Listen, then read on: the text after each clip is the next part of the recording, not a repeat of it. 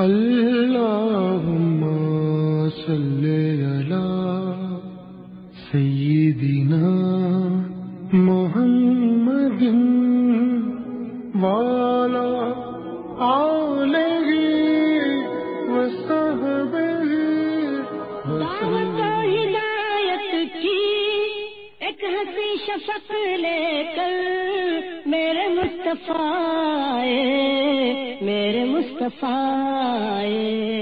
کفر کے اندھیروں میں نور کا طبق لے کر میرے مصطفیٰ میرے مصطفیٰ۔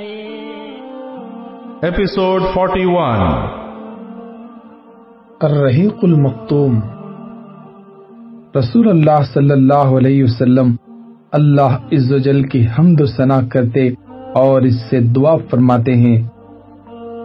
امام احمد کی روایت ہے کہ عہد کے روز جب مشرقین واپس چلے گئے تو رسول اللہ صلی اللہ علیہ وسلم نے صحابہ کرام سے فرمایا، برابر ہو جاؤ، ذرا میں اپنے رب عز و کی ثنا کروں۔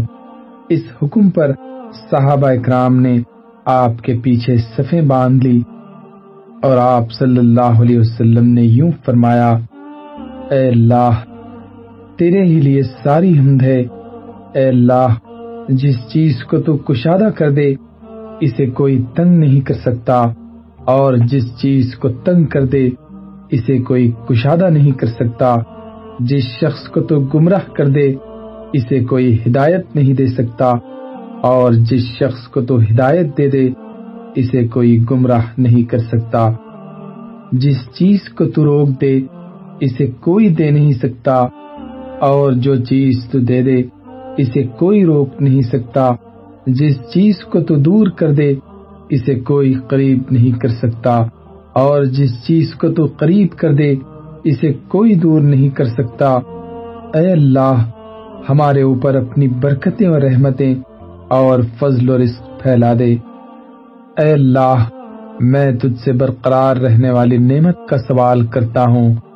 جو نہ ٹلے اور نہ ختم ہو۔ اے اللہ، میں تجھ سے فقر کے دن مدد کا اور خوف کے دن امن کا سوال کرتا ہوں۔ اے اللہ، جو کچھ تو نے ہمیں دیا ہے، اس کے شر سے، اور جو کچھ نہیں دیا ہے، اس کے بھی شر سے تیری پناہ چاہتا ہوں۔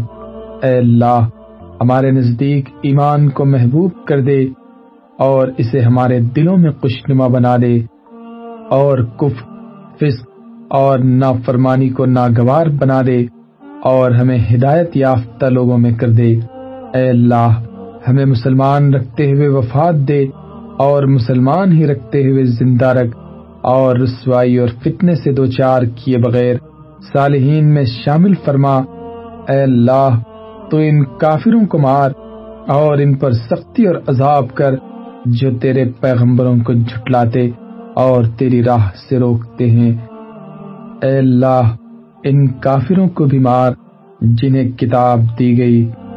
مدینے کو واپسی اور محبت جان سپاری کے نادر واقعات شہدا کی تدفین اور اللہ عز و جل کی ثنا و دعا سے فارغ ہو کر رسول اللہ صلی اللہ علیہ وسلم نے مدینے کا رخ فرمایا، جس طرح دوران کارزار اہل ایمان، صحابہ سے محبت جان سپاری کے نادر واقعات کا ظہور ہوا تھا۔ اسی طرح اسنا راہ میں اہل ایمان، صحابیات سے صدق جان سپاری کے عجیب عجیب واقعات ظہور میں آئے۔ چنانچہ راستے میں آ حضور صلی اللہ علیہ وسلم کی ملاقات حضرت ہمنا بنت جہر سے ہوئی۔ انہیں ان کے بھائی عبداللہ بن جہش کی شہادت کی خبر دی گئی۔ انہوں نے ان للہ پڑھی اور دعائے مغفرت کی۔ پھر ان کے ماموں حضرت حمزہ بن عبد المطلب کی شہادت کی خبر دی گئی۔ انہوں نے پھر ان للہ پڑھی اور دعائے مغفرت کی۔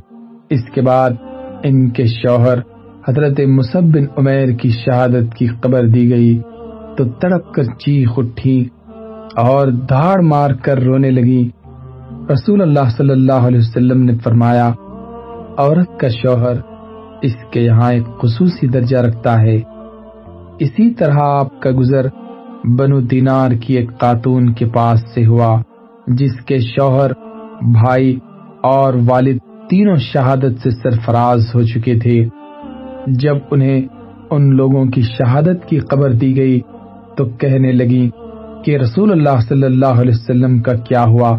لوگوں نے کہا، ام فلاں حضور بقیر ہیں اور بحمد للہ جیسا تم چاہتی ہو ویسے ہی ہیں۔ خاتون نے کہا، ذرا مجھے دکھلا دو، میں بھی آپ کا وجود مبارک دیکھ لوں۔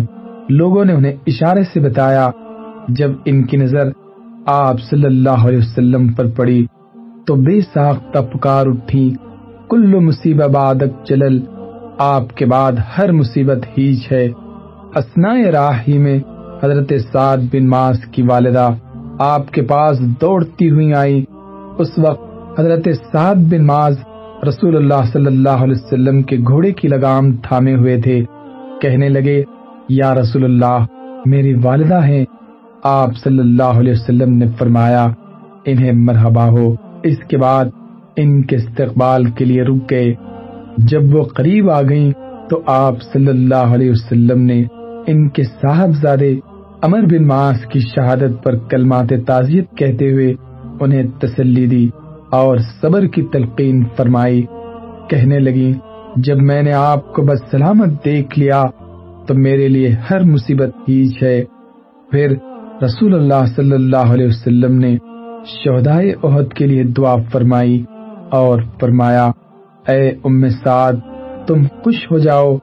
اور شہدا کے گھر والوں کو خوشخبری سنا دو کہ ان کے شہدا سب کے سب ایک ساتھ جنت میں ہیں اور اپنے گھر والوں کے بارے میں ان سب کی شفاعت قبول کر لی گئی ہے۔ کہنے لگی اے اللہ کے رسول، ان کے پسماندگان کے لیے بھی دعا فرما دیجیے۔ آپ صلی اللہ علیہ وسلم نے فرمایا، اے اللہ، ان کے دلوں کا غم دور کر، ان کی مصیبت کا بدل عطا فرما۔ اور باقی ماندگان کی بہترین دیکھ بھال فرما۔ رسول اللہ صلی اللہ علیہ وسلم مدینے میں اسی روز سات چوال تین ہجری کو سر شام رسول اللہ صلی اللہ علیہ وسلم مدینہ پہنچے۔ گھر پہنچ کر اپنی تلوار حضرت فاطمہ کو دی اور فرمایا، بیٹی، اس کا خون دھو دو۔ اللہ کی قسم، یہ آج میرے لیے بہت صحیح ثابت ہوئی۔ پھر حضرت علی نے بھی تلوار لپکائی اور فرمایا، اس کا بھی خون دھو دو۔ واللہ، یہ بھی آج بہت صحیح ثابت ہوئی۔ اس پر رسول اللہ صلی اللہ علیہ وسلم نے فرمایا، اگر تم نے بیلاگ جنگ کی ہے، تو تمہارے ساتھ سہل بن حنیف اور ابو دجانا نے بھی بیلاگ جنگ کی ہے۔ بیشتر روایتیں متفق ہیں کہ مسلمان شہدا کی تعداد ستر تھی۔ جن میں بھاری اکثریت انصار کی تھی۔ یعنی ان کے پینسٹھ آدمی شہید ہوئے تھے۔ اکتالیس قدرت سے اور چوبیس اوس سے ایک آدمی یہود سے قتل ہوا تھا۔ اور مہاجرین شہدا کی تعداد صرف چار تھی۔ باقی رہے قریش کے مقتولین۔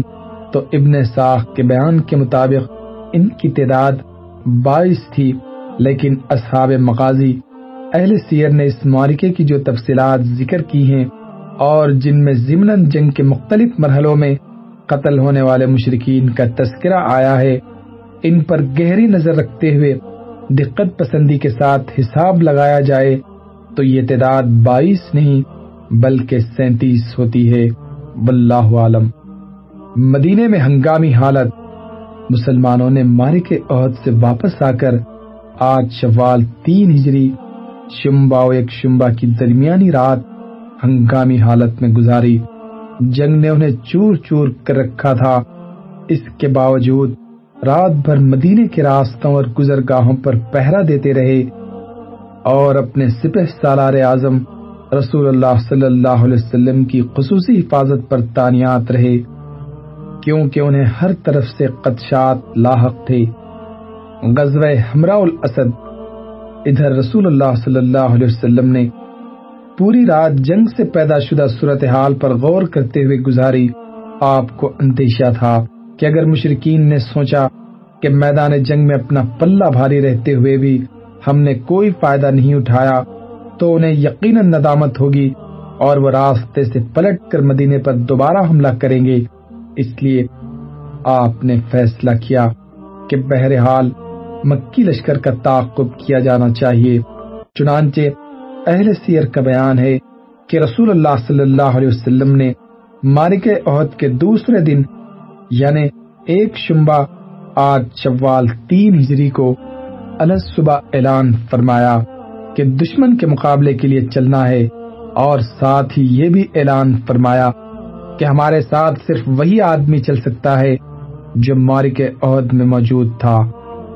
تاہم، عبداللہ بن ابئی نے اجازت چاہی کہ آپ کا ہم رکاب ہو، مگر آپ نے اجازت نہ دی۔ ادھر جتنے مسلمان تھے، اگرچہ زخموں سے چور، غم سے نڈھال اور اندیشہ و خوف سے دو چار تھے، لیکن سب نے بلا تردد سر اطاعت کم کر دیا۔ حضرت جابر بن عبداللہ نے بھی اجازت چاہی، جو جنگ عہد میں شریک نہ تھے، حاضر خدمت ہو کر عرض پرداز ہوئے۔ یا رسول اللہ، میں چاہتا ہوں کہ آپ جس کسی جنگ میں تشریف لے جائیں، میں بھی حاضر خدمت ہوں۔ اور چونکہ اس جنگ میں میرے والد نے مجھے اپنی بچیوں کی دیکھ بھال کے لیے گھر پر روک دیا تھا، لہذا آپ مجھے اجازت دے دیں کہ میں بھی آپ کے ساتھ چلوں۔ اس پر آپ نے انہیں اجازت دے دی۔ پروگرام کے مطابق رسول اللہ صلی اللہ علیہ وسلم مسلمانوں کو ہمراہ لے کر روانہ ہوئے۔ اور مدینے سے آٹھ میل دور ہمراہ الاسد پہنچ کر قیمہ زن ہوئے اسنا قیام میں معبد بن ابی معبد قزائی رسول اللہ صلی اللہ علیہ وسلم کی خدمت میں حاضر ہو کر حلقہ بگوش اسلام ہوا اور کہا جاتا ہے کہ وہ اپنے شرک ہی پر قائم تھا، لیکن رسول اللہ صلی اللہ علیہ وسلم کا خیر قاہ تھا، کیونکہ خدا اور بنو ہاشم کے درمیان حلف یعنی دوستی اور تعاون کا عہد تھا۔ بہر کیف اس نے کہا، اے محمد، آپ کو اور آپ کے رفقا کو جو ذکر پہنچی ہے، وہ واللہ ہم پر سخت گرا گزری ہے۔ صلی اللہ علیہ وسلم، ہماری آرزو تھی کہ اللہ آپ کو بعافیت رکھتا۔ اس اظہار ہمدردی پر رسول اللہ صلی اللہ علیہ وسلم نے اس سے فرمایا کہ ابو سفیان کے پاس جائے اور اس کی حوصلہ شکنی کرے۔ ادھر رسول اللہ صلی اللہ علیہ وسلم نے جو اندیشہ محسوس کیا تھا کہ مشرقین مدینے کی طرف پلٹنے کی بات سوچیں گے، وہ بالکل برحق تھا۔ چنانچہ مشرقین نے مدینے سے چھتیس میل دور مقام روحا پر پہنچ کر جب پڑاؤ ڈالا تو آپس میں ایک دوسرے کو ملامت کی۔ کہنے لگے، تم لوگوں نے کچھ نہیں کیا، ان کی شوکت و قوت توڑ کر انہیں یوں ہی چھوڑ دیا۔ حالانکہ ابھی ان کے اتنے سر باقی ہیں، وہ تمہارے لیے پھر درد سر بن سکتے ہیں۔ لہذا واپس چلو اور انہیں جڑ سے صاف کر دو۔ لیکن ایسا محسوس ہوتا ہے کہ یہ سطحی رائے تھی جو ان لوگوں کی طرف سے پیش کی گئی تھی، جنہیں فریقین کی قوت اور ان کے حوصلوں کا صحیح اندازہ نہ تھا۔ اس لیے ایک ذمہ دار افسر سفان بن امیہ نے اسرائی کی مخالفت کی۔ اور کہا لوگوں ایسا نہ کرو۔ مجھے خطرہ ہے کہ جو مسلمان غزوہ عہد میں نہیں آئے تھے، وہ بھی اب تمہارے خلاف جمع ہو جائیں گے۔ لہذا اس حالت میں واپس چلے چلو کہ فتح تمہاری ہے۔ ورنہ مجھے خطرہ ہے کہ مدینے پر پھر چڑھائی کرو گے تو گردش میں پڑ جاؤ گے۔ لیکن بھاری اکثریت نے رائے قبول نہ کی اور فیصلہ کیا۔ کہ مدینے واپس چلیں گے۔ لیکن ابھی پڑاؤ چھوڑ کر ابو سفیان اور اس کے فوجی ہلے بھی نہ تھے کہ مابد بن ابھی مابد قزائی پہنچ گیا۔ ابو سفیان کو معلوم نہ تھا کہ یہ مسلمان ہو گیا ہے۔ اس نے پوچھا کہ مابد پیچھے کی کیا خبر ہے؟ مابد نے پروپگنڈے کا سخت آسابی حملہ کرتے ہوئے کہا، محمد اپنے ساتھیوں کو لے کر تمہارے تعقب میں نکل چکے ہیں۔ صلی اللہ علیہ وسلم، ان کی جمعیت اتنی بڑی ہے، میں نے ویسی جمعیت کبھی دیکھی ہی نہیں۔ سارے لوگ تمہارے خلاف غصے سے کباب ہوئے جا رہے ہیں۔ عہد میں پیچھے رہ جانے والے بھی آگے۔ وہ جو کچھ ضائع کر چکے ہیں، اس پر سخت نادم ہیں۔ اور تمہارے خلاف اس قدر بھڑکے ہوئے ہیں کہ میں نے اس کی مثال دیکھی ہی نہیں۔ ابو سفیان نے کہا، ارے بھائی، یہ کیا کہہ رہے ہو؟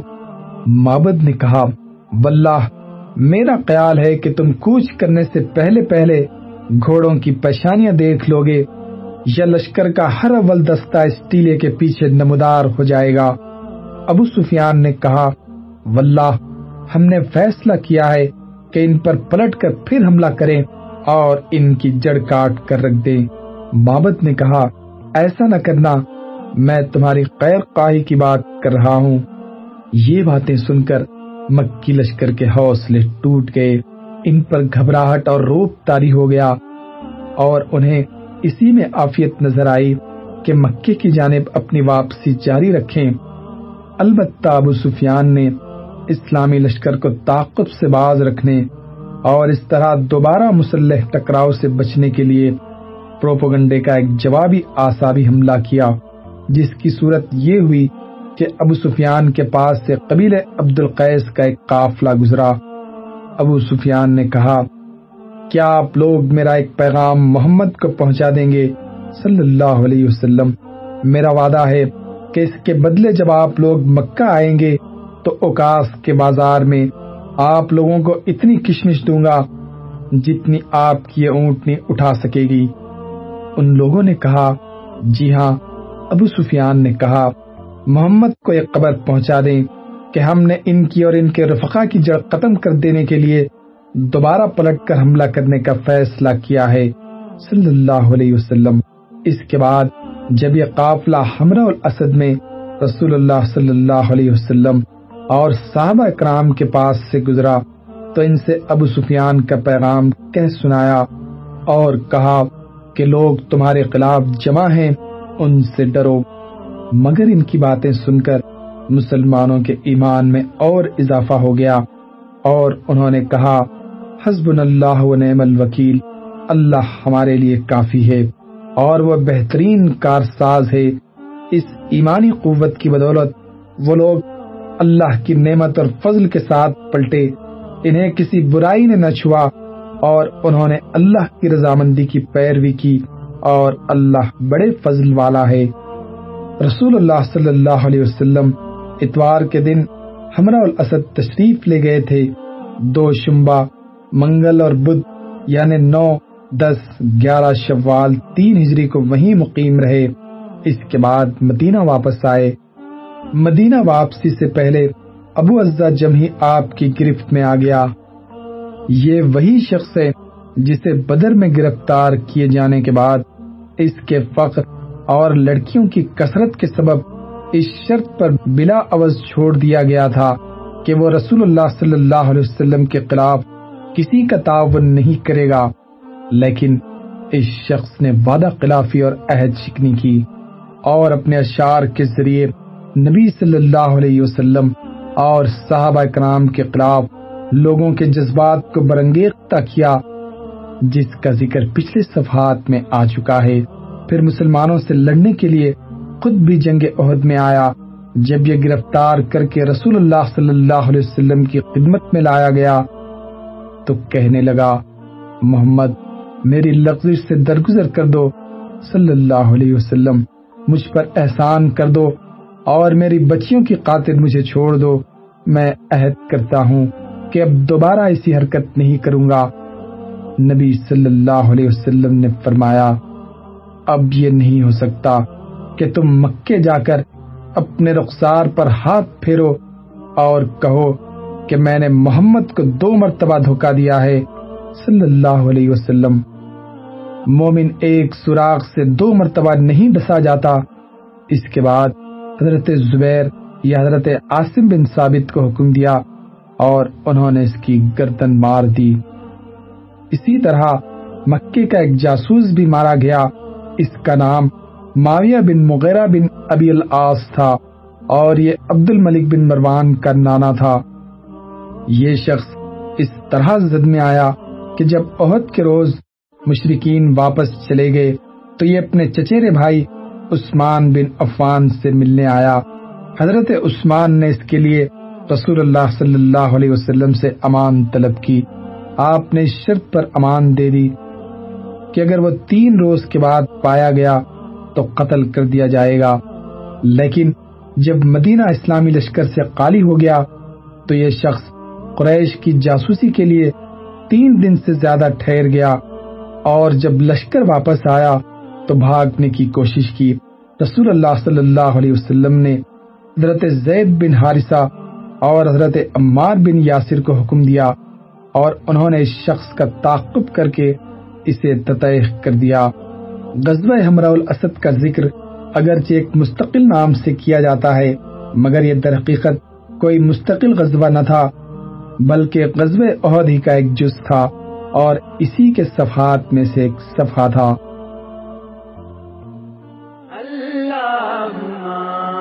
صلی علی محمد والا علیہ وصحبہ وسلم.